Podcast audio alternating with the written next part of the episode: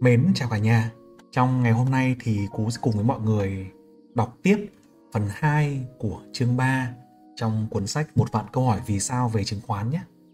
Nội dung trong ngày hôm nay chủ đề chính là cách nào để tìm ra cổ phiếu tốt. Đây là một chủ đề rất là cơ bản, rất là vỡ lòng, dễ đọc, dễ tiếp cận cho những bạn mới tìm hiểu về chứng khoán. Nhưng mà chúng ta muốn tìm hiểu bằng những content chất lượng, những cái nội dung chất lượng và giúp chúng ta có định hướng trong cái quá trình đầu tư lâu dài của mình nhé. Cái bản PDF thì có nằm trong cái phần mô tả của cái video này. Các bạn nếu thấy video hữu ích cho bản thân mình hay là cho bạn bè, cho những người muốn tìm hiểu về chứng khoán một cách vui vẻ, dễ dàng nhất thì hãy giúp Cú chia sẻ video cho bạn bè của mình nhé. Rồi, chúng ta bắt đầu nào. Cái câu 165 có bạn hỏi là thế nào là một cổ phiếu tốt? Thế nào là cổ phiếu tốt là thế nào hả anh? Đấy. Thế thì với quan điểm là cổ phiếu tốt ấy, thì nó còn phụ thuộc vào bạn là ai nữa. Mình có hai ví dụ. Một nếu bạn là nhà đầu tư dài hạn nhà đầu tư dài hạn là sao? Là họ dùng cái nguồn vốn nhàn rỗi họ tìm ra những cái cổ phiếu có cái năng suất có cái hiệu quả vượt trội so với thị trường và họ dùng cái nguồn vốn dài hạn đó họ mua. Sau đó là họ nắm giữ trong vòng 5 năm, 10 năm, thậm chí lâu hơn và đợi cho cái cổ phiếu đó nó tăng giá. Thì thông thường ấy, thị trường chứng khoán có mức tăng trưởng bình quân một năm khoảng chừng 12%. Có năm tăng trưởng rất là mạnh đến 7-80%, nhưng mà có năm rớt 3-40%, đúng nào? Còn trong trung bình trong dài hạn thì nó khoảng chừng 12% đến 15%. Thị trường Mỹ thì tăng khoảng từ 8% đến 10%. Thế có nhưng mà có những cổ phiếu ấy, nó tăng giá rất là tuyệt vời, nó ở trong một cái ngành đang tăng trưởng, một ngành non trẻ. Và sau đó cổ phiếu đó lại còn là top một trong ngành nữa có tốc độ tăng trưởng rất là nhanh và có rất nhiều cổ phiếu tăng trưởng đến 30% một năm hoặc là hơn nữa. Thì những cái nhà đầu tư dài hạn, nếu họ tìm được ra những cổ phiếu như vậy, thì họ gọi nó là siêu cổ phiếu, đúng không nào? Và sau đó là họ nắm giữ nó càng lâu càng tốt. Thị trường tăng, họ vẫn nắm. Thị trường giảm, họ vẫn nắm và thậm chí là họ mua thêm. Thì họ có thể dùng nhiều cách mua, có thể phân bổ ra làm quý, phân bổ ra làm tháng để mua. Hoặc là họ sẽ đợi là khi mà thị trường nó nó quá chán nản mọi người quá chán nản với cổ phiếu, ai cũng ghét cổ phiếu, thì đấy lại là cơ hội tuyệt vời cho những ông nhà đầu tư dài hạn để họ tích lũy cổ phiếu tốt. Đúng không nào? Đấy là cổ phiếu tốt cho trường hợp của nhà đầu tư dài hạn. Định nghĩa là những cổ phiếu có cái mức tăng trưởng về doanh thu, mức tăng trưởng về lợi nhuận, có lợi thế cạnh tranh tốt, có mô hình kinh doanh tốt, có ban lãnh đạo tốt mà các bạn có thể tìm hiểu trong rất nhiều cái video mà cú chia sẻ với mọi người. Thế còn với những cái ông mà nhà đầu tư đầu cơ ấy, gọi là nhà đầu cơ thì sao? Thì định nghĩa của họ đơn giản như này thôi. Cổ phiếu tốt là cổ phiếu tăng giá. Tức là sao? Tức là cổ phiếu xấu có cái độ tại xấu có doanh thu kém thậm chí là PE cả nghìn lần hoặc là PE âm giống như là rất nhiều cổ phiếu trong cuối năm 2021 đã tăng giá mặc dù chỉ số cơ bản rất là xấu. Và mọi người mua mọi người cũng gần như không quan tâm nhiều đến cơ bản. Mọi người cũng nói thẳng với những cái ông đầu tư giá trị là gì công ty mà to như này, mấy công ty tốt như này nhưng mà giá không tăng thì mua làm gì? Họ cần mua những cổ phiếu một tuần, thậm chí một ngày tăng 3% tăng 5% hoặc thậm chí cả tháng tăng trần. Thì với những cái nhà đầu cơ thì họ cho rằng cổ phiếu có game, cổ phiếu tăng giá là cổ phiếu tốt. Và họ tập trung vào cái khai thác, cái xu hướng ngắn hạn đó. Đúng không ạ? Hôm nay mua, ngày mai bán. Hôm nay mua, tuần sau bán. Hôm nay mua, tháng sau bán. Miễn là nó tăng giá và miễn là nó có tiền còn họ không quan tâm đến nội tại của doanh nghiệp. Thì cách đó cũng có lý, cũng có lý trong một chừng mực nào đó. Và cách chơi đó thì thường nó rủi ro cao hơn rất là nhiều. Thì nếu mà các bạn là người mới vào với thị trường, các bạn rất là dễ bị cuốn hút bởi những cái game, đúng không ạ? Là làm thế nào để tìm ra cổ phiếu để mua tuần sau ăn ngay, sau ăn ngay. Đấy, và đôi khi chúng ta quên mất là quên mất cái mục tiêu khi mà chúng ta vào thị trường như thế nào, đúng không nào? Chúng ta vào thị trường chúng ta chỉ cần khoảng chừng 15% một năm 20% một năm nhưng đến khi vào thị trường rồi, chúng ta lại chơi theo một cái cuộc chơi, đầu tư theo một cái phương pháp để muốn ăn được 50% 100% một năm. Nhưng mà cái rủi ro của nó cũng cao tương xứng, đúng không ạ? Thì thông thường với những bạn mà đi tìm cổ phiếu tốt thì chúng ta sẽ phải định vị trước là à ok, vậy mình là nhà đầu tư dài hạn hay mình là nhà đầu cơ? Nếu bạn là nhà đầu tư dài hạn, bạn nên tập trung tìm vào những doanh nghiệp có năng lực tài chính tốt, mô hình kinh doanh tốt, doanh thu lợi nhuận, biên lợi nhuận ban lãnh đạo mô hình kinh doanh ngon lành. Và bạn tìm kiếm cái cơ hội mua nó khi giá nó rẻ. Đúng không ạ? Các bạn review nó liên tục. Thế còn bạn cũng có thể phân bổ một phần vốn sang để bạn đầu cơ vào những cổ phiếu, đầu cơ vào những cái game. Ví dụ như là những cái dòng tiền đầu cơ nhảy vào nhóm ngành bất kỳ, theo sóng hàng hóa. Ví dụ như là những cái ngành nào đó tự nhiên được hưởng lợi từ chính sách của chính phủ, như là tín dụng cho bất động sản chẳng hạn, hay là giá thức ăn chăn nuôi, hay là dầu khí, hay là vân vân. Nhưng hãy xác định rõ ràng rằng cái số tiền mình đầu cơ vào nó là cái số tiền mình có thể mất. Đúng không ạ? Mình kỳ vọng tối ưu cái phần tiền này, mình có một tỷ đi, mình bỏ ra khoảng chừng 300 triệu đầu cơ chẳng hạn. Thế nhưng mà cái số tiền 300 triệu này là có thể mất đấy nhá. Thế còn lại 700 triệu thì mình hãy nên tập trung phần lớn cái danh mục chúng ta vào những cái việc là tích lũy cổ phiếu tốt, thì công việc đầu tư nó sẽ an nhàn hơn và nó sẽ lành hơn rất là nhiều. Đúng không nào? Hay là ví dụ như là những cái game của nhà đầu cơ chẳng hạn thì có những cái nhà đầu tư thì họ chuyên đi săn lùng những game thâu tóm. Game thâu tóm là sao? Là những cái doanh nghiệp đang có tài sản, nhưng mà tài sản đó chưa được khai thác. Ví dụ như là có đất, thuê của nhà nước, trả tiền hàng năm, đất ở vị trí đẹp, ở chỗ đấy không chuyển đổi được, nhưng họ hoàn toàn họ có thể mua về và tận dụng quan hệ của mình để họ chuyển đổi được nó thành đất thương mại và bán cho con đơn vị khác, đúng không? Hay là doanh nghiệp có doanh thu kém, lỗ, thế nhưng mà khi mà kết hợp với công ty khác lại có lợi thế cạnh tranh về mạng lưới để mang lại lợi nhuận. Ví dụ như bạn đang làm phân phối bất động sản đi biên lợi nhuận của bạn thấp, bạn gặp đúng tình trạng thị trường đang rất là xấu, nhân viên của bạn thì không nuôi nổi, đúng không? Lỗ toét xác.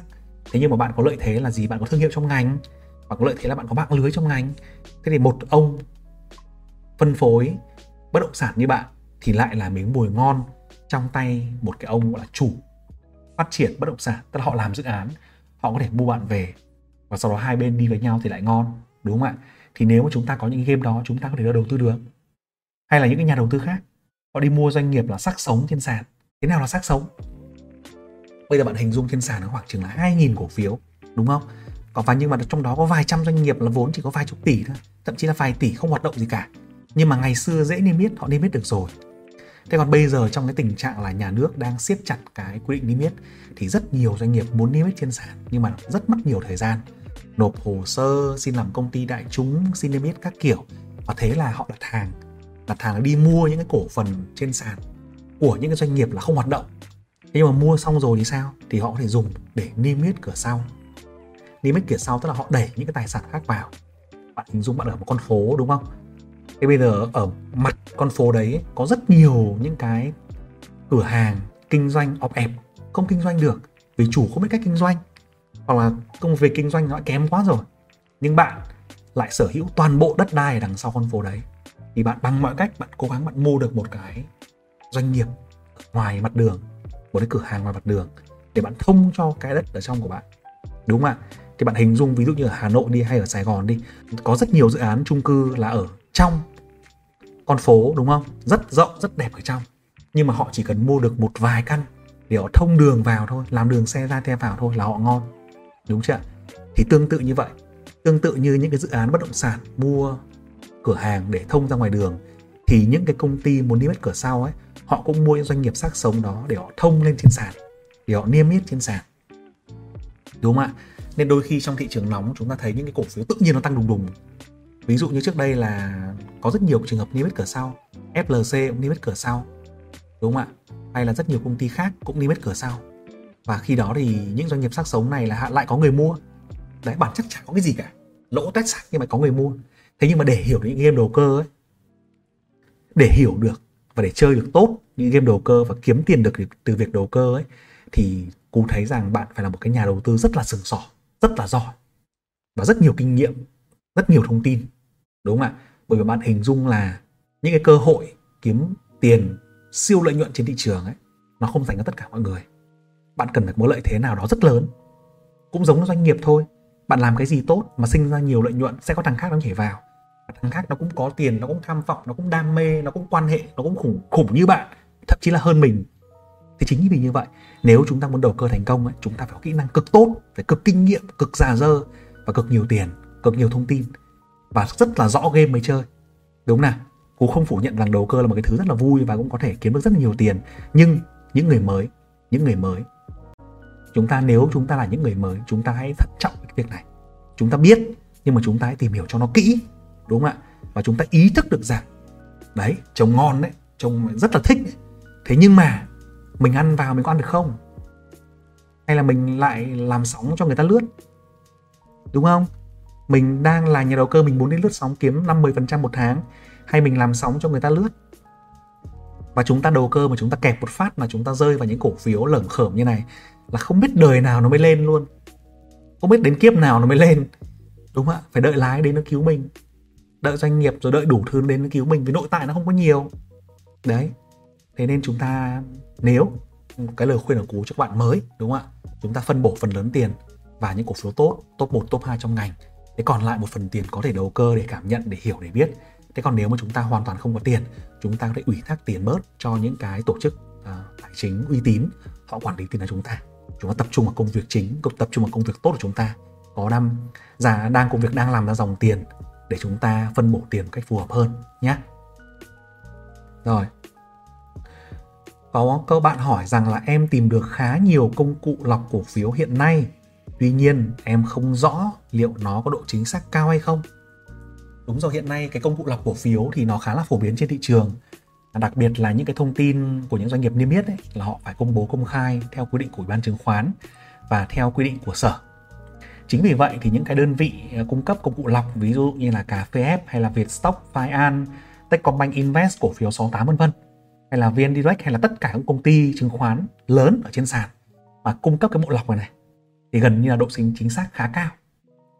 Đúng không ạ? Bởi vì dữ liệu từ một nguồn rồi dữ liệu được công bố rồi thì họ sẽ có độ chính xác khá cao thế tuy nhiên chúng ta sẽ có thấy một số cái sự sai lệch.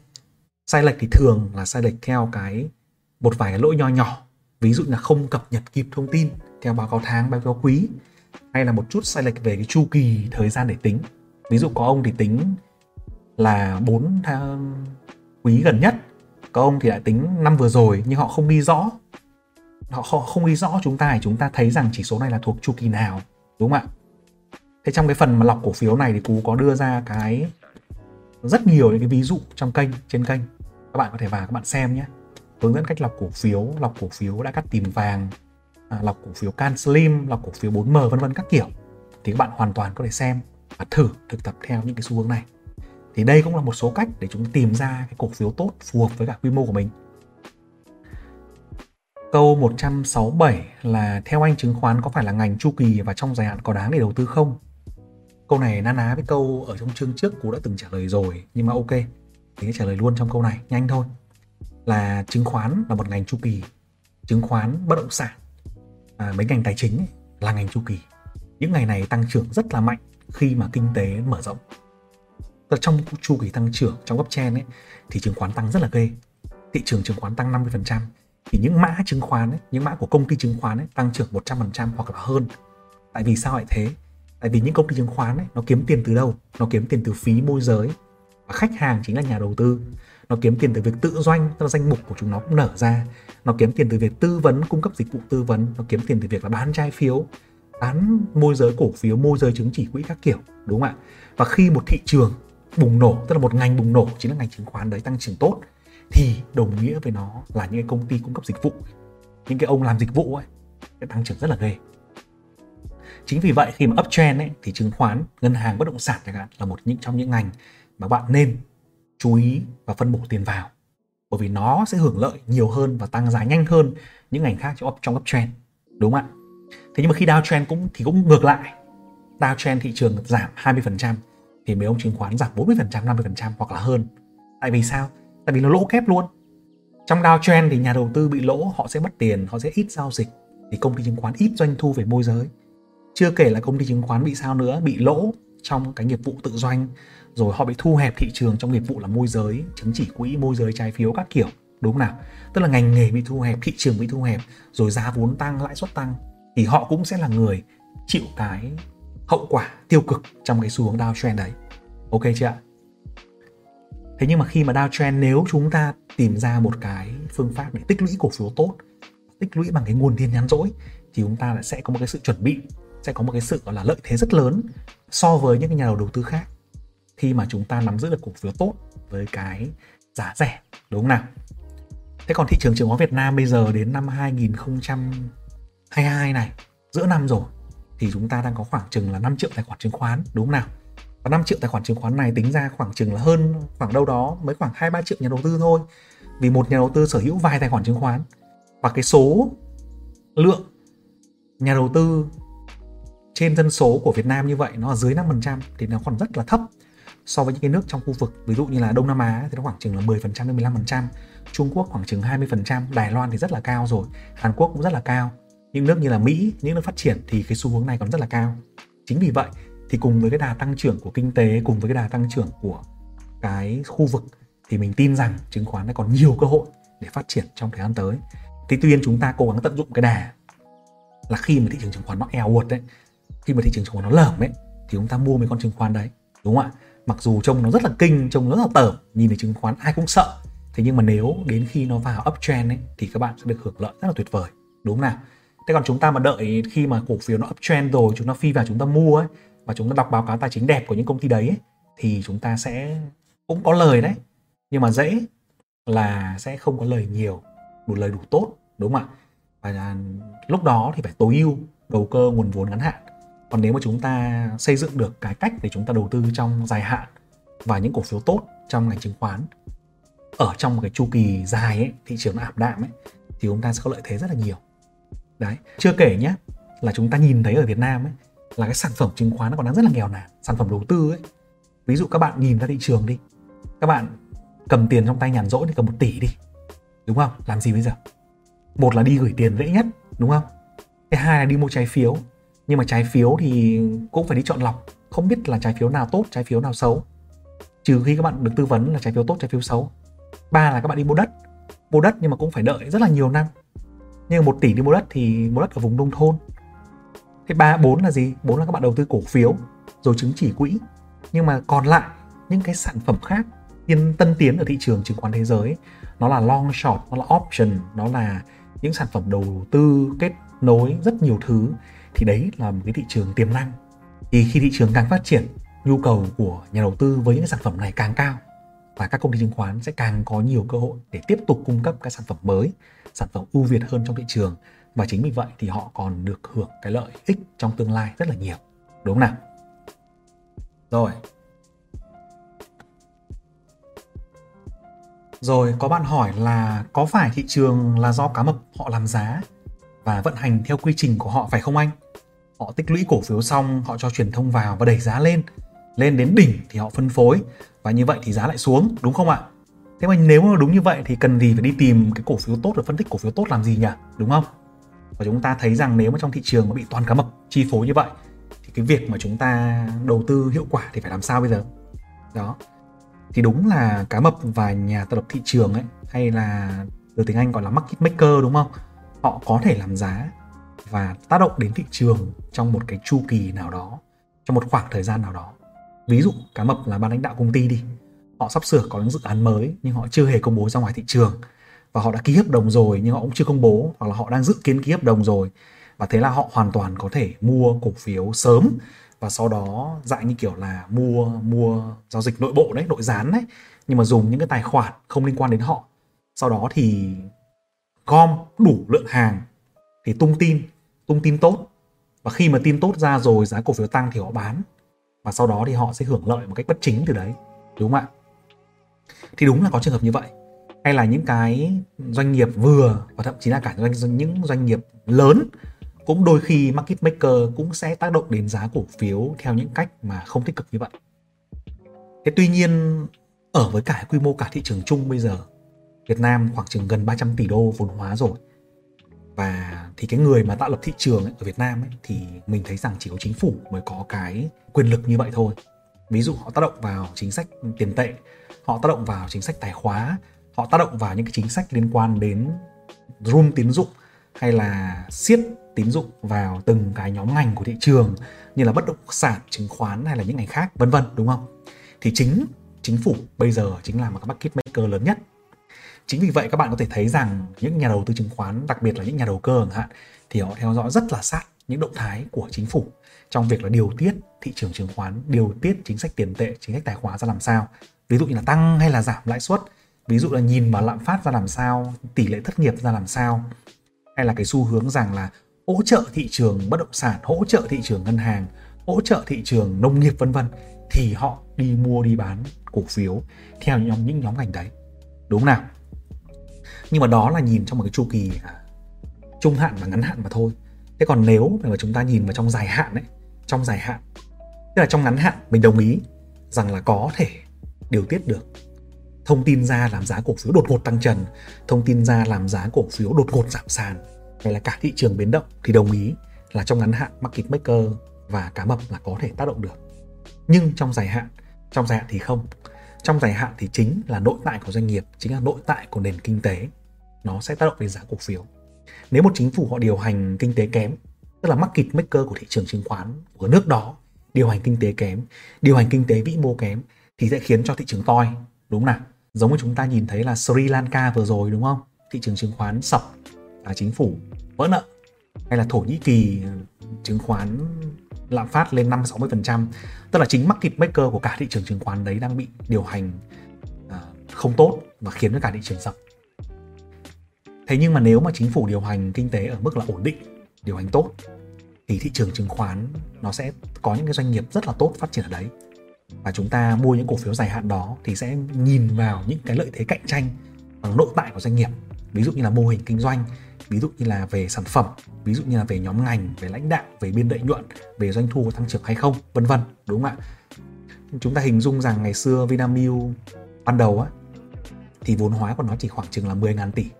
Nhưng mà sau một thời gian vốn hóa lên đến đến khoảng 200.000 tỷ, tăng đến 20 lần.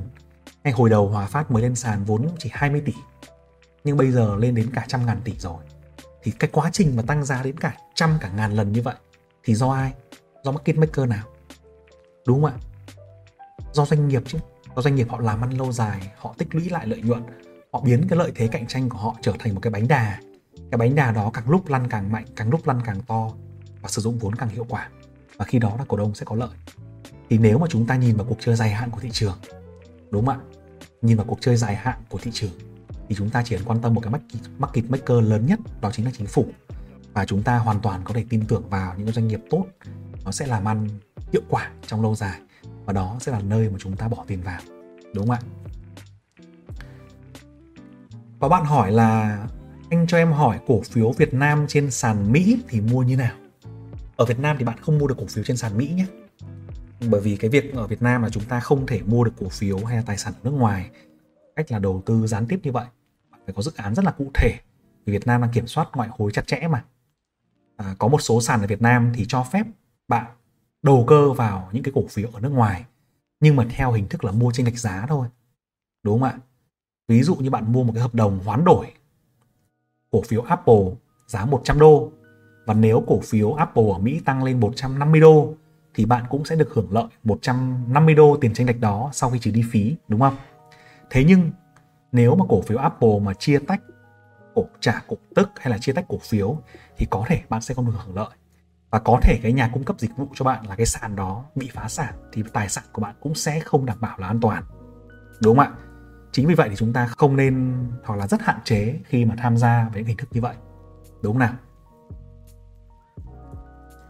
Câu 170 có bạn hỏi rằng là theo anh thì định giá cổ phiếu theo phương pháp nào là đủ? Ưu và nhược điểm của mỗi phương pháp đó là thế nào? Đúng không? Thông thường thì chúng ta thấy rằng những cái cổ phiếu ở trên sàn ấy thì họ hay dùng là hai phương pháp chính. Một là phương pháp là so sánh. So sánh là sao? Ví dụ bạn đi tìm hiểu cổ phiếu HPG đi, thì bạn sẽ cần so sánh với cả những cổ phiếu trong ngành thép, ngành xây dựng vật liệu, đúng không ạ? Tất nhiên chúng ta có so sánh với cả những cái cổ phiếu ở trên cả sàn là của cả nhóm VN Index hay là VN30 nữa. Nhưng chúng ta sẽ so sánh nhiều hơn với những cổ phiếu ở trong cùng ngành, đúng không ạ? Ví dụ chúng ta so với HSG chúng ta so với cả NKG vân vân là những cái cổ phiếu ở trong ngành đó. Thì đó gọi là phương pháp so sánh. Như là chúng ta phân tích Techcombank chẳng hạn là ngân hàng, kỹ thương, thì chúng ta sẽ so sánh với cả VCB là ngân hàng Vietcombank, hay chúng ta so sánh với cả ACB là ngân hàng Á Châu, đúng không? Hay chúng ta phân tích những cổ phiếu về bất động sản, hay chúng ta phân tích Vinhome đi VHM thì chúng ta sẽ so nó với cả Novaland NVL hay chúng ta so nó với cả là PDR phát đạt, hay chúng ta so sánh nó với cả là Nam Long, NLG đúng không nào? Đấy là so sánh. Thì so sánh cái gì? So sánh rất nhiều thứ, so sánh đủ những cái thứ chỉ số, so sánh cả ban lãnh đạo, so sánh quỹ đất, so sánh à, dòng tiền, tồn kho các kiểu. Nhưng đấy nôm na là so sánh. Thì cách đó là cách mà chúng ta thường dùng nhiều nhất dễ dùng nhất và những cái công cụ lọc cổ phiếu trên sàn nó cũng cho phép chúng ta là tìm ra cái một số cái chỉ số quan trọng và sau đó so với cả ngành so doanh nghiệp tương tự thì phần này các bạn có thể tìm hiểu thêm trong các cái bộ lọc cổ phiếu mà cú đã chỉ cho mọi người trên kênh nhé. Đấy. Cái phương pháp thứ hai mà chúng ta đang quan tâm ấy là phương pháp về tính, phân tích ra dòng tiền. Là chúng ta tìm kiếm những cái dòng tiền mà doanh nghiệp đó tạo ra trong tương lai. Sau đó chúng ta chiết khấu về hiện tại. Thì phương pháp dòng tiền thì thường nó phức tạp hơn, dựa vào nhiều những cái giả định phức tạp. Rồi đôi khi vì phương pháp đấy nó quá phức tạp, nên là cái tính tin cậy của nó không cao và cái tính xác thực của nó ấy là dựa rất nhiều vào những cái giả định. Mà giả định đó thì lại là do phân tích ông làm. Thế có trùng kể cả hai ông chuyên gia phân tích, trong cùng một công ty chứng khoán hay trong cùng một quỹ đầu tư đi, nhưng mà hai ông đấy cũng cãi nhau như bò bò ấy tại sao ạ? Tại vì mỗi ông giả định theo một kiểu khác nhau. Có ông giả định theo cái chi phí dòng tiền là như này, nhưng có ông giả định theo phương pháp tăng trưởng là như thế kia, và có ông giả định rằng tốc độ tăng trưởng hàng năm là như thế này. 5% nhưng có ông giả định là 15% cơ thế là cứ cãi nhau như bò bò. Thì thông thường một cái quy trình bài bản là chúng ta sẽ làm nhiều cái định giá khác nhau và sau đó chúng ta sẽ tính tỷ trọng. Ví dụ như là so sánh sẽ tin cậy 7 phần à, theo dòng tiền tin cậy 3 phần và lấy trung bình của ba phương pháp đó đúng không nào? Cái phương pháp nào mà có cái tính tin cậy có bằng chứng xác thực cao hơn thì ta dùng phương pháp đấy nhé có bạn hỏi là làm thế nào để mình có thể định giá chính xác giá trị thực của cổ phiếu? Cái câu này nó khá là khó, không đúng đâu. Nhiều người nói rằng là giá trị thực của cổ phiếu, đúng không? Thì nó sẽ tương đối thôi. Như mình nói ở câu câu trên đấy là tính ra giá trị thực của cổ phiếu, chúng ta dùng nhiều phương pháp. Phương pháp so sánh với các doanh nghiệp khác trong ngành, phương pháp dòng tiền để tính dòng tiền chiết khấu, rồi phương pháp tài sản để xem rằng là công ty đấy có những tài sản gì với những doanh nghiệp bị lỗ hay là doanh nghiệp chưa có doanh thu hoặc đang dòng tiền đang âm đúng không? Thế nhưng những cái quan điểm đó là dựa hoàn toàn vào nhà phân tích. Giống như là dựa chúng ta chúng ta phải biết rất là rõ là tài sản này doanh nghiệp nó nằm ở đâu. Nếu doanh nghiệp có thế mạnh về dòng tiền chúng ta dùng dòng tiền. Nếu doanh nghiệp có thế mạnh về lợi thế công nghệ nào đó hay là có thế mạnh về cái tài sản ờ, chìm nổi nào đó thì chúng ta dùng so sánh hoặc chúng ta dùng ờ, định giá theo tài sản. Thế còn cái giá trị của nó ấy, gọi là chính xác thì không có. Tại vì doanh nghiệp đấy nó thay đổi theo ngày. Doanh nghiệp thay đổi theo quý theo tuần theo tháng. Và những giả định của chúng ta là chỉ dựa trên cái thông tin tại thời điểm đó mà chúng ta có mà thôi. Đúng không ạ? Nên khi mà chúng ta phân tích doanh nghiệp ấy, thì chúng ta hiểu rằng là nó có tính chất tương đối có tính chất xác suất và nó chỉ đúng tại một thời điểm mà chúng ta nhìn vào nó mà thôi. Đúng không ạ? Khi mà chúng ta quyết định đầu tư vào nó chúng ta cố gắng rằng phân tích ở mức là xác thực nhất thôi và cố gắng dùng nhiều cái lăng kính để soi vào nó và từ đó mới đưa ra được một câu trả lời tương đối đúng không ạ chứ còn bảo là rằng nói bằng dựa vào pepb dựa vào EPS, dựa vào doanh thu, dựa vào lợi nhuận, dựa vào dòng tiền và nói rằng đây là giá trị thực của cổ phiếu thì cái đó nó cũng chỉ là tương đối mà thôi. Các bạn có thể dùng ba bốn lăng kính khác nhau các bạn soi vào đấy. Xong các bạn đưa ra một cái mức trung bình. À, vậy mức này là mức tương đối để chúng ta có thể mua được và đảm bảo an toàn được. Và cố gắng là mua cổ phiếu dưới cái mức giá tương đối đấy càng tốt, càng thấp càng tốt.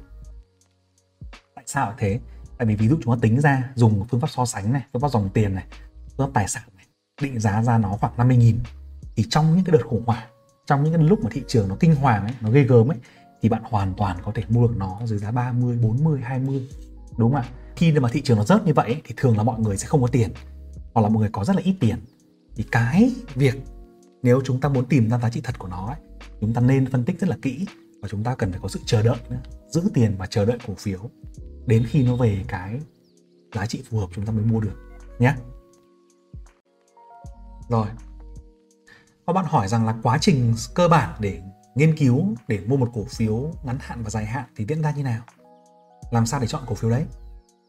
Thì nó có bốn bước cơ bản như này nhé. Bước một chúng ta nên nghiên cứu về ngành bởi vì nếu mà cổ phiếu trong một ngành tăng trưởng, một ngành rất là tốt đấy thì nó sẽ có nhiều cơ hội tăng trưởng hơn. Giống như chúng ta đi mua, bắt cá đi, thì chúng ta phải chọn một cái ao, nó nhìn nó màu mỡ, nó rộng, nó êm đềm chứ, để chúng ta bắt được, đúng không? Còn nếu chúng ta đi vào cái vũng lầy, chúng ta thấy, toàn thấy là ao bé tí trông âm u, mịt mù, chả thấy cái gì cả, thì chắc chắn là cá đấy nó không thể lớn được rồi.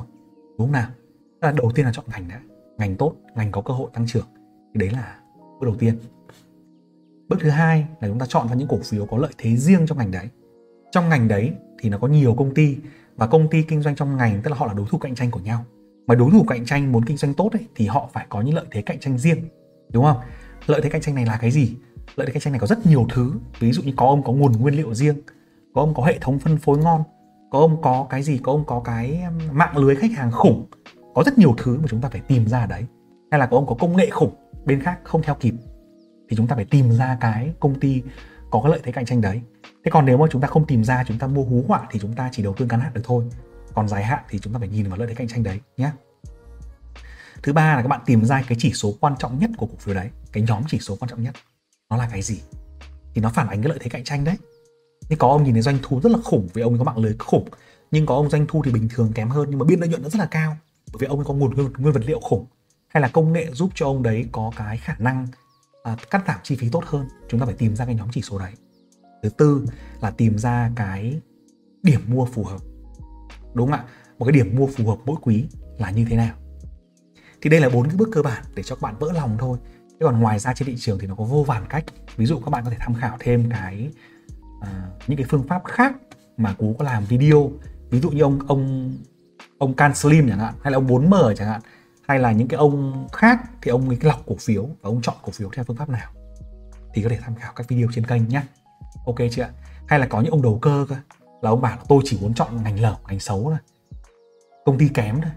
Nhưng tôi biết khi mà tôi vào ấy, tôi nhìn thấy cái tài sản của nó là cái gì, nhìn thấy lợi thế cạnh tranh của nó là cái gì, nó là tài sản nào. Và tài sản đó vào tay thằng khác nó không làm gì được, nhưng vào tay mình nó lại làm làm một cái gì đấy rất là ngon, bởi vì mình có lợi thế cạnh tranh trong trong ngành đấy đúng không ạ? Thì câu chuyện đấy lại là câu chuyện rất là riêng mà chúng ta đi sâu vào trong ngành này. Chúng ta sẽ tìm được ra cái cách đi của mình nhé ok chưa? Thế câu 173 có bạn hỏi rằng là anh cho em hỏi một nhà đầu tư dựa vào những yếu tố nào để đặt ra giá mục tiêu? Đúng không ạ? Thì có ba cái phương pháp rất là cơ bản mà chúng ta có thể bắt đầu để tìm ra giá mục tiêu của mình. Giá mục tiêu này có thể là giá mục tiêu mua hoặc là giá mục tiêu bán nhé đầu tiên là bạn định giá cổ phiếu theo mô hình của bạn theo mô hình lúc ờ, mấy phương pháp trên đấy. Định giá theo dòng tiền theo so sánh cái này theo tài sản và đưa ra cái giá tiềm năng của mình tìm kiếm nó.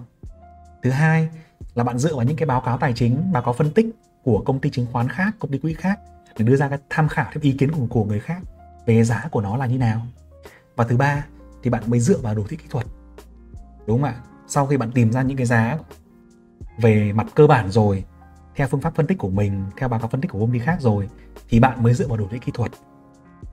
Để bạn tìm ra cái đường hỗ trợ hay là đường kháng cự, đường hỗ trợ để chúng ta tìm ra là cái giá để chúng ta mua, đúng không nào? Thế còn đường kháng cự chúng ta tìm ra cái giá để bán các trong ngắn hạn. Thế nhưng mà, nếu một cổ phiếu nào tốt, một cổ phiếu nào mạnh, thì nó hoàn toàn có thể phá vỡ cái đường kháng cự trong ngắn hạn. Hoặc một cổ phiếu nào xấu trong một thị trường xấu, thì nó cũng hoàn toàn có thể phá vỡ đường hỗ trợ trong ngắn hạn đúng không ạ? Tuy nhiên tuy nhiên chúng ta biết, chúng ta biết những cái đường đó để làm gì ạ? Để chúng ta đưa ra cái kế hoạch mua bán phù hợp và có lợi cho mình khi mà cái diễn biến giá ở tại những cái điểm đó nó sẽ diễn biến theo những cái cấu trúc nào đó. Phục hồi, tích lũy, chuẩn bị phá vỡ cross down, đâm xuống, vân vân thì đó là cái thứ mà chúng ta sẽ cần phải tìm hiểu sâu hơn nhé. Câu 174 các bạn hỏi rằng là em thấy mọi người hay dùng phương pháp định giá dòng tiền có nên dùng phương pháp này khi định giá cổ phiếu không? Phương pháp dòng tiền thì nó là một phương pháp cũng rất là tốt, tuy nhiên nó rất là phức tạp, là phức tạp nhất trong những cái mô hình mà chúng ta định giá cổ phiếu. Và như mình nói ở trên ấy là nó phụ thuộc rất nhiều vào cái người làm phân tích. Bởi vì nó sẽ cần build một cái model khá là phức tạp. Và sau đó thì các bạn sẽ phải dùng cái những cái giả định, những cái giả định nó mang tính chất chủ quan của người làm phân tích ví dụ như là về lãi suất chiết khấu như là về tốc độ tăng trưởng của doanh nghiệp trong những năm tới. Còn nếu mà chúng ta chưa quen và chưa có kinh nghiệm trong lĩnh vực này mà chúng ta làm cái phương pháp này ấy, thì khả năng sai số rất là cao. Hoặc ngay cả những những cái bạn làm kinh nghiệm trong ngành rồi thì, thì cái sự chênh lệch giữa hai người ấy cũng rất là cao trong cái phương pháp này. Đúng không ạ? Thế thì à, nếu mà chúng ta là người mới thì chúng ta nên dùng phương pháp phương pháp so sánh nhiều hơn và chúng ta nên tham khảo những cái báo cáo phân tích dòng tiền của những công ty chứng khoán, công ty quản lý quỹ trước đã và chúng ta xem cái phần giả định, xem cái phần giả định, cái phần trọng số của họ như thế nào. Ví dụ như cái giả định này của họ về mức độ tăng trưởng công ty đúng chưa? Ví dụ như giả định này của họ về cái à, lãi suất chiết khấu đã phù hợp chưa? Và sau đó chúng ta mới điều chỉnh theo cái phương pháp của chúng ta nhé có bạn hỏi câu 177 là, có quan điểm là trong đầu tư dài hạn thì đầu tiên là phải lọc cổ phiếu, sau đó là phân tích để xác định được giá trị thực và mua. Điều này có đúng không? Quan điểm này thì đúng và cố để gợi ý thêm để chúng ta tham khảo thêm nhé. Thứ nhất là khi mà chúng ta tìm nguồn vốn ấy, thì chúng ta phải xác định cái nguồn vốn để đầu tư tích lũy trong bao nhiêu lâu. Mỗi quý, mỗi tháng tích lũy bao nhiêu tiền. Bởi vì đầu tư chứng khoán là một cuộc chơi đầu tư lâu dài đúng không ạ, và nó chỉ phù hợp với nguồn vốn dài hạn thôi. Kể cả chúng ta lướt sóng. Lướt sóng lại phải nguồn vốn phải rất là rủi ro. Xác định rằng là có thể được, nhưng mà có thể mất. Chứ đôi khi chúng ta lướt sóng dùng cái dòng vốn ngắn hạn vay mượn của bạn bè hay vay mượn của gia đình, hay là dùng tiền cuối năm mua nhà ấy, nhảy vào mua chứng khoán phát là kẹp luôn. Cái kẹp xong một cái rồi là chúng ta lại trở thành cổ đông dài hạn. Và đến việc rồi chúng ta không rút tiền ra chúng ta mua nữa thì rất là mệt mỏi thứ hai thì chúng ta phải lọc ngành, lọc cổ phiếu, xem những mã nào đáp ứng tiêu chí về chỉ số mà chúng ta đang làm, đang quan tâm, đang hiểu rõ. Và khi đó thì phân tích và lựa chọn cổ phiếu để mua trong 5 năm 10 năm, đúng không nào? Sau đó thì phân tích cơ bản, xem giá trị nó nằm ở vùng nào, ở khoảng nào, và chọn mua tích lũy, đúng không ạ? Và sau đó thì chúng ta mua, nắm giữ, chuẩn bị vốn, lại mua, nắm giữ tiếp và review nó, xem lại nó mỗi chu kỳ 6 tháng một năm, đúng không nào? Có bạn hỏi rằng là tại sao mình lại nên chọn cổ phiếu có kết quả kinh doanh tốt hả anh? Trong khi bạn đầu tư ấy, bạn thấy rất nhiều người nói rằng là u rồi mua con em gì? Con này tốt nhất thị trường, to nhất rồi, nhưng là làm gì còn biên độ mà tăng nữa? Thế rồi, bây giờ phải mua mấy con mà mà giá rẻ giá mấy nghìn một cổ ấy, thì nó mới tăng mới nhanh. Rồi nó tăng lên 10 nghìn 20 nghìn là mình ngon rồi, đúng không? Tức là cứ cổ phiếu giá trà đá mà mua cứ cổ phiếu giá 2 nghìn 3 nghìn mà mua, còn nó làm ăn kinh doanh nhà không quan tâm. Đấy, thế còn bây giờ nhìn trên sàn mấy con năm bảy chục nghìn, một trăm nghìn thì đấy, thì mấy con đấy nó tốt rồi, ai cũng nhìn thấy rồi, cả nước nó nhìn thấy rồi. Làm gì còn cơ hội mà đầu tư mà mua nữa, đúng không? Thì những cái điều đó nó cũng đúng một phần trong một hoàn cảnh nào đó, chúng ta đầu cơ, sóng đầu cơ. Nhưng cái thứ mà các bạn thiếu ấy là các bạn chưa ý thức được rằng à ok, sóng đầu cơ có thể ăn ngon rất nhanh trong thời gian ngắn, nhưng có thể chết rất nặng. Và nếu mà kẹp vào tiền đầu cơ thì mà chúng ta không nhanh ấy, chúng ta không có kinh nghiệm ấy, chúng ta lại thành sóng cho người ta lướt và chúng ta sẽ mất rất là nhiều tiền. Đúng không nào? Thế còn nếu chúng ta đầu cơ, nhưng chúng ta chọn những cái doanh nghiệp có kết quả kinh doanh tốt ấy, thì trong trường hợp mà nhỡ nào, chúng ta tính sai, nhỡ nào thị trường đảo chiều mà chúng ta không kịp thao tác, thì những cái con đấy nó vẫn có cơ hội để nó tăng trưởng trở lại trong tương lai một cách nhanh chóng. Khi mà thị trường phục hồi, nó cũng là con tăng nhanh, đúng không ạ? Hoặc là sớm muộn thì nó cũng tăng nếu chúng ta đầu tư dài hạn. Thế còn nếu mà chúng ta cứ đắm đuối với những cái mã cổ phiếu có kết quả kinh doanh xấu hoặc PE âm hoặc lỗ lòi ra mà chúng ta lại không hiểu cái game nội tại đằng sau ấy, đúng không ạ? Thì sẽ rất là mệt mỏi, rất là mệt mỏi. Chưa kể là trên sàn có rất nhiều doanh nghiệp, mặc dù lãnh đạo là những chuyên gia kinh tế có tiếng, lãnh đạo là, thậm chí hội đồng cố vấn kinh tế rất là cao cấp mà cũng mang cổ phiếu lên sàn, bán giá ba bốn chục nghìn, rồi cổ phiếu giảm về một nghìn, đi một nghìn mấy năm. Tức là bạn mất đến chín mươi mấy phần trăm tiền mà giá, mà coi như mất sạch luôn đấy. Có rất nhiều mã như thế. Và nếu mà chúng ta cứ đắm đuối những cái mã cổ phiếu như thế, chúng ta rơi vào tình trạng như vậy là chúng ta mất sạch tài sản luôn. Rất là mệt mỏi. Đúng không ạ? Vậy thì phần lớn tiền chúng ta nên mua những cổ phiếu có kết quả kinh doanh tốt, đúng không ạ? Đầu tư dài hạn. Thế còn lại tiền các bạn muốn đánh bạc, muốn chơi game, các bạn ok, mua những cổ phiếu kia. Nhưng phải để xác định rõ trong đầu mình ấy, là tiền này, tiền đầu cơ, tiền tiền chơi game nó phải khác nhé là được. Rồi, câu 179 có bạn hỏi rằng rằng là phương pháp định giá cổ phiếu gồm những phương pháp nào hả anh Cú? Thì để mà hiểu nôm na một cách đơn giản, dễ dàng nhất ấy, thì các bạn hình dung rằng là có ba phương pháp thôi một là định giá theo tài sản, theo giá trị gốc ấy. Giống như bạn xây cái nhà thì cái nhà này bao gồm là tiền đất là 1 tỷ, tiền xây thô là 500 triệu, cộng với tiền nội thất là 200 triệu, tổng là tỷ 7 thì những cái công ty mà có cái lợi nhuận âm, những công ty mà đang lỗ thì họ hay định giá theo kiểu này. Nó định giá theo giá gốc, công ty đấy có bao nhiêu, hình thành từ bao tài sản. Và nếu mà chúng ta xây nó, chúng ta cần bao tiền. Nhưng mà thường cái cách này nó khó nói đến và khó tính đến được những cái lợi thế khác về lợi thế cạnh tranh vô hình, đúng không ạ? Hai, cách thứ hai là định giá thêm phương pháp so sánh. So sánh là sao? Là bạn so sánh với cổ phiếu trong ngành, so sánh với cổ phiếu trong cái thị trường đấy, trong vùng đấy, để xem là con này là tốt hơn hay là kém hơn, đúng không ạ? Ví dụ bạn định giá cổ phiếu bất động sản thì bạn so sánh với các con trong ngành bất động sản đấy. Bạn định giá một thằng phân phối bất động sản thì bạn phải so với thằng phân phối bất động sản chứ bạn định giá cái thằng phân phối bất động sản mà bạn lại so với cái thằng phát triển bất động sản xây nhà thì lại không đúng. Đúng không nào? Và chúng ta so với cái công ty có mô hình kinh doanh tương tự và xem rằng là thằng nào kinh doanh tốt hơn. Đúng không ạ? Thì có thể dùng những phương pháp về mùa so sánh về mô hình kinh doanh so sánh về lợi thế cạnh tranh so sánh về chỉ số tài chính PE, PB vân vân các kiểu. Đúng không nào? Và thứ ba là định giá theo phương pháp dòng tiền tức là chúng ta tính toán những cái dòng tiền mà doanh nghiệp này có khả năng làm ra trong tương lai. Một năm, hai năm, ba năm, bốn năm, năm năm. Và sau đó chúng ta chiết khấu về hiện tại. Đấy thì đấy là ba phương pháp định giá cổ phiếu cơ bản nhất phổ biến nhất mà chúng ta hay gặp. Đúng chưa có bạn hỏi rằng là anh ơi làm thế nào để xác định siêu cổ phiếu vậy à đúng không? Chúng ta hay nghe đến cái từ là siêu cổ phiếu đúng không? Siêu cổ phiếu tức là cổ phiếu có khả năng tăng trưởng vượt trội so với thị trường thị trường tăng 15% ông ấy tăng 30% rồi. Đúng nào? Thế thì à, một cái siêu cổ phiếu chúng ta có thể hình dung và được nhắc đến nhiều trong những cái tài liệu về đầu tư giá trị, ví dụ như của Benjamin Graham hay là Warren Buffett, hay thậm chí những cái đồng chí như là Philip Fisher chẳng hạn, tìm ra những cổ phiếu cực kỳ tốt so với thị trường chung và sau đó nắm giữ nó càng nhiều năm càng tốt. Đấy. Bởi vì họ biết rằng là kinh tế vẫn đang phát triển ngành đấy vẫn đang phát triển, và cái cổ phiếu của mình vẫn đang phát triển trong nhiều năm thì họ cứ nắm giữ nó càng nhiều năm càng tốt, mua liên tục, đúng không ạ? Thì để mà tìm ra được cổ phiếu, siêu cổ phiếu đấy thì chúng ta đi sâu vào việc là phân tích cơ bản, giá trị nội tại của doanh nghiệp, dùng những phương pháp trên để phân tích.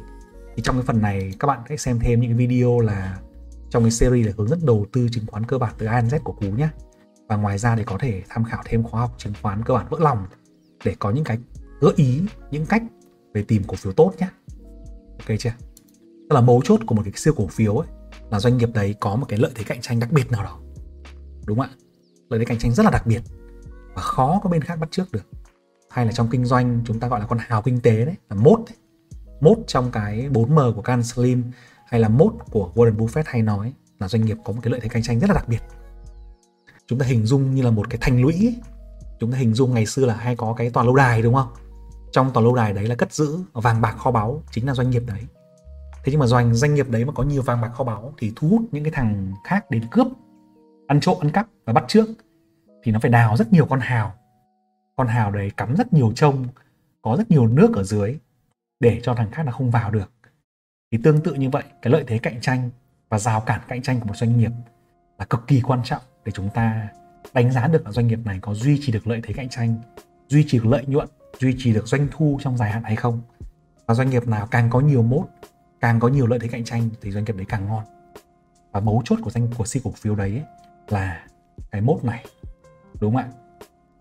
Thì để mà tìm ra được nó nghe thì đơn giản vậy thôi nhưng mà sẽ phải cần chúng ta bỏ rất nhiều thời gian để để theo dõi. Có thể là đến hàng năm mới tìm ra được cái cổ phiếu của mình quan tâm.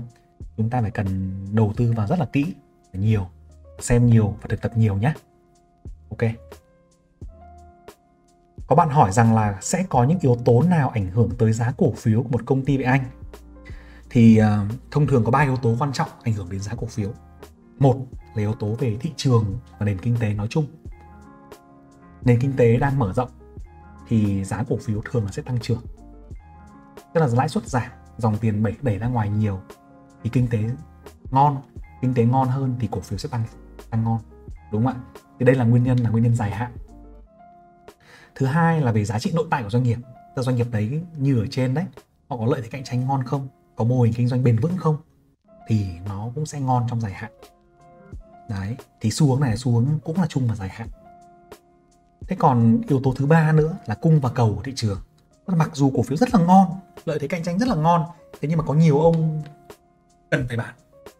Tại sao? Tại vì đến hạn họ trả nợ rồi đến hạn họ đã đang phải kinh doanh ngắn hạn rồi. Có rất nhiều vấn đề là họ phải bán hàng ra để họ lấy tiền rồi. Đúng không ạ? Thì cái cung cầu ngắn hạn đấy nó phụ thuộc vào tâm lý của nhà đầu tư, nó phụ thuộc vào nhà đầu cơ mua bán trong ngày, nó phụ thuộc vào cái nhu cầu dùng tiền của nhà đầu tư rất nhiều thứ và rất là khó để chúng ta có thể phân tích được.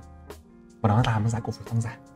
Thì cả ba yếu tố này, nếu bạn thấy thông tin nào tác động đến ba yếu tố này, đều có thể ảnh hưởng đến giá cổ phiếu và giá nào của nó có rất đùng đùng trong một phiên có thể giảm tăng giảm vài phần trăm rồi. Mặc dù doanh nghiệp đấy vẫn đang làm ăn, chưa thay đổi gì cả. Đúng không ạ? Thì những cái nhà đầu cơ ấy, họ sẽ tập trung vào cái yếu tố thứ ba, là yếu tố cung cầu của thị trường nhiều hơn để khai thác cái sự bất hợp lý trong ngắn hạn để ăn được lợi nhuận. Còn những nhà đầu tư dài hạn thì họ sẽ tập trung vào yếu tố số 1 và yếu tố số 2 hơn. Ta tập trung vào thị trường chứng khoán, tập trung vào nền kinh tế, tập trung vào giá trị nội tại của doanh nghiệp hơn. Thế còn chúng ta đúng không ạ? Chúng ta là người mới với thị trường. Cái việc đầu tiên là chúng ta phải biết chúng ta làm cái gì đã. Nhà đầu tư cũng ăn được tiền nhà đầu cơ cũng ăn được tiền. Nhưng mà chúng ta có lợi thế để chúng ta làm nhà gì? Và chúng ta chọn cái gì để chúng ta làm? Là điều quan trọng nhé. Rồi thế câu 182 có bạn hỏi rằng là nếu mình chọn được cổ phiếu tốt nhưng thanh khoản thấp thì nó có ảnh hưởng nhiều không? Nếu mà chúng ta là nhà đầu tư dài hạn nhà đầu tư giá trị ấy, thì thanh khoản thấp cũng không phải ảnh hưởng gì lắm trừ khi chúng ta phải mua đến hàng triệu cổ phiếu. Nhưng mà thanh khoản của nó chỉ vài chục ngàn vài trăm ngàn thì là một vấn đề đúng không ạ? Chúng ta phải xem kỹ hơn tại sao nó nói như thế. Và khi mà chúng ta bán sẽ chúng ta phải tìm những cái nhà đầu tư lớn để mua lại của chúng ta hoặc là chúng ta phải bán trên thị trường trong thời gian dài đúng không ạ? Thế còn nếu mà chúng ta lướt sóng ấy, thì nó rất ảnh hưởng. Tại vì lướt sóng chúng ta phải vào nhanh ra nhanh. Chúng ta mua một một triệu cổ phiếu thì chúng ta muốn là chúng ta bán trong một vài hôm là phải xong chứ bây giờ mua một triệu cổ phiếu xong mà đầu cơ mà lại kẹt cứng ở đấy thì chết. Đúng không ạ? Trừ khi là chúng ta có những cái game rất là cụ thể. Là chúng ta mua để chúng ta thâu tóm doanh nghiệp đấy, chúng ta bán vỏ cho người khác. Chúng ta bán xác cho người khác để người ta đi mít cửa sau. Hoặc là chúng ta mua để chúng ta cấu trúc lại công ty.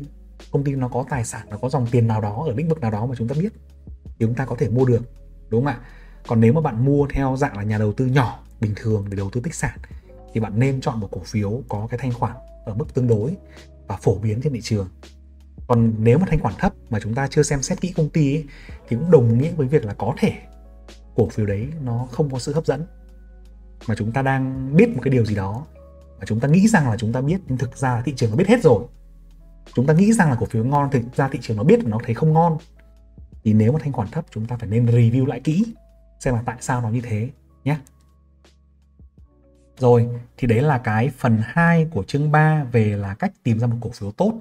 Trong phần này nó có một số câu hỏi là mình dựa trên cái ý kiến của mọi người để lại, nên nó hơi bị trùng nhau một tí, đúng không? Nhưng mà chúng ta nghe theo nhiều góc nhìn khác nhau chú hy vọng rằng chúng ta vẫn có được thu hoạch được một số cái kiến thức theo những cái cái cách nào đó, đúng không ạ? Phú sẽ hẹn lại các bạn trong phần 3 của chương về nội dung là lọc cổ phiếu bằng các chỉ số tài chính như thế nào nhé. Ok chưa ạ? Nào thấy video của Cú hay thì nhớ là bấm like và có thể chia sẻ với bạn bè của mình những người quan tâm đến chứng khoán và muốn học về nó theo một cách vui vẻ và dễ hiểu nhất nhé. Rồi, xin chào cả nhà, chúc cả nhà sức khỏe và thành công.